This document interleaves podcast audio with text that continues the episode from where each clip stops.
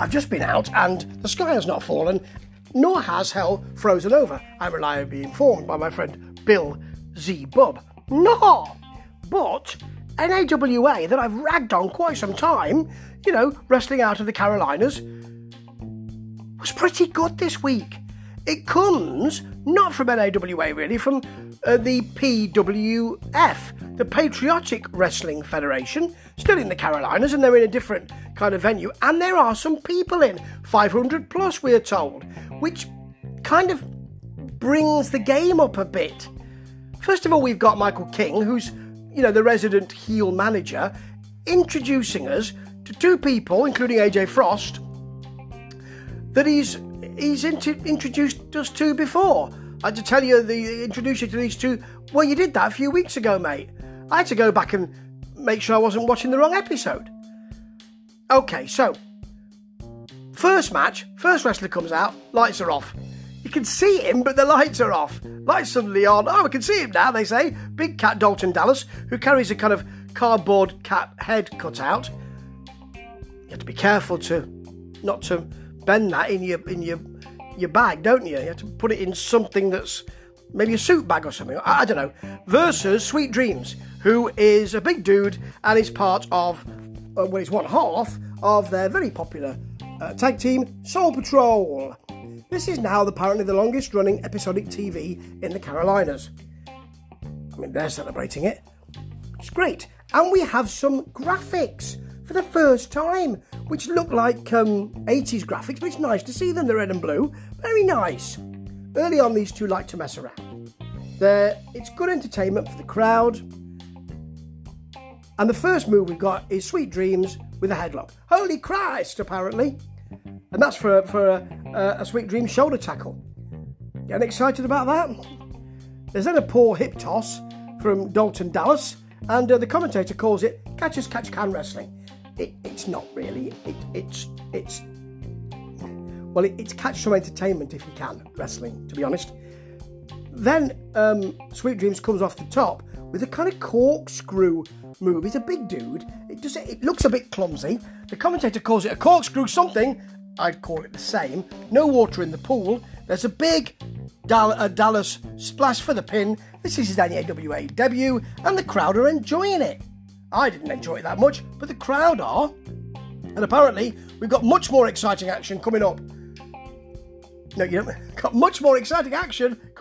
It sounds like this wasn't exciting, but the stuff we've got coming up is, including Ric Flair in an air conditioning advert.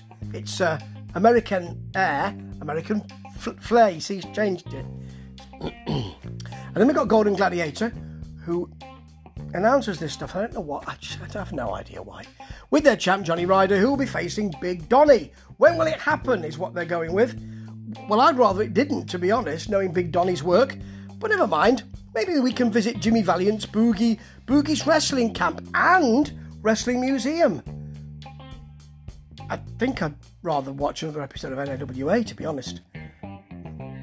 Now, here's Money and Power. Holy Christ! They were out here a while ago. We've not seen J.P. Lehman, who is the money part of Money and Power, with Mike Mann, who isn't very powerful. He's a good technical wrestler. But money and technical doesn't really go that well, does it?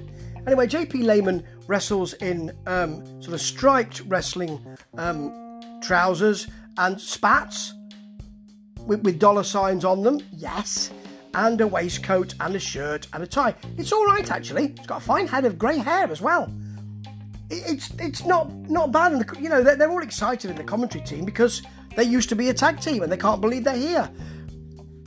Now, Brady Collins and Joey Ford are their opponents. They're called All Worm No Soul. It's not apparent why. And it's not apparent why during the match either. They're making their debuts, but you know what? This was really rather a good match. And the crowd loved it, and quite right too.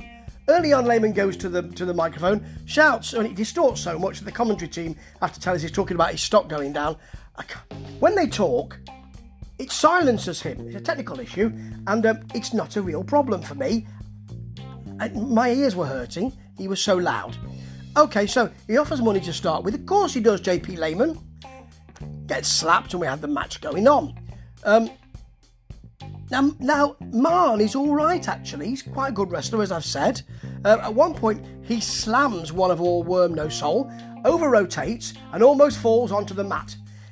It's not the best way to start things. The commentary team then celebrate an arm drag and a double axe handle. Yeah. But I do like to see the old school wrestling move of arm held out, one person jumps off the top onto that arm. Very nice.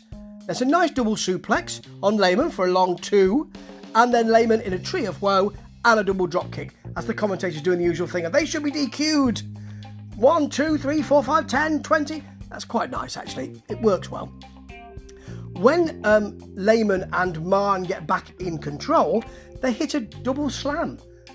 They both slam someone. Why? Why are they both slamming the same person? Is it extra power? I don't think so. Oh, by the way, Brady Collins calls himself the Ginger Ninja, which is... you know, it's interesting. Yes, yeah, he has red hair, of course. And then Marn in power...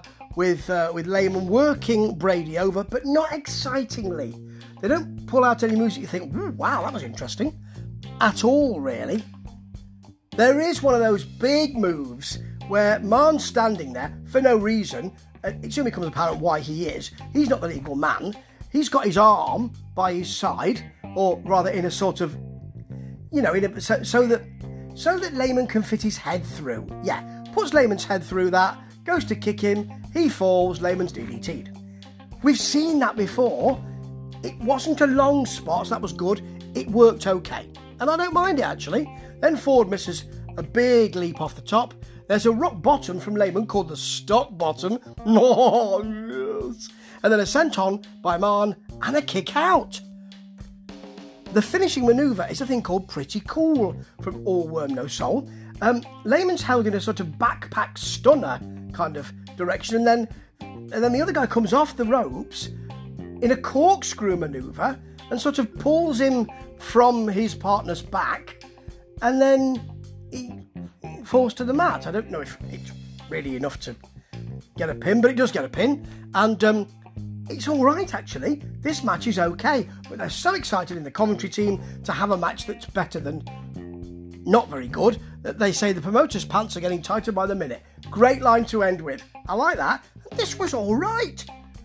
I can barely believe it. I might have to have a look at APW just to see if that's got any better. I doubt it. Ta-ta.